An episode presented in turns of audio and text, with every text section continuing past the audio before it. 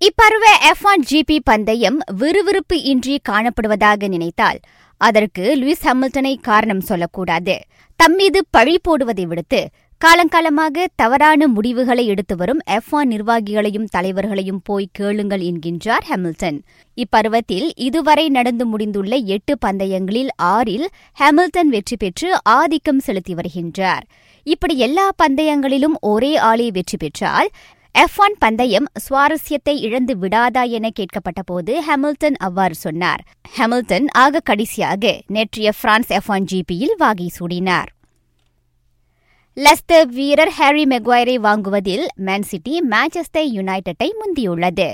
இருபத்தி ஆறு வயது மெக்வாயருக்கு சிட்டி எண்பது மில்லியன் பவுண்ட் வரை செலவிட தயார் என அறிவித்து தற்காப்பு வீரர் ஒருவரை அதிக விலை கொடுத்து வாங்கிய அணியாக திகழ உள்ளது. இதற்கு முன் சவுத்தாம்ப்டனிலிருந்து வர்ஜின் வண்டாய்க்கை வாங்க லிவர்பூல் ஆக அதிகமாக எழுபத்து ஐந்து மில்லியன் பவுண்ட் தொகையை செலவிட்டிருந்தது. கிறிஸ்டல் பேலஸ் தாக்குதல் விளையாட்டாளர் வில்ஃப்ரட் ஜஹாவை ஒப்பந்தம் செய்ய ஆர்சனல் நிர்வாகி மிகப்பெரிய தொகையை செலவிட தயாராகி இருக்கின்றாராம்.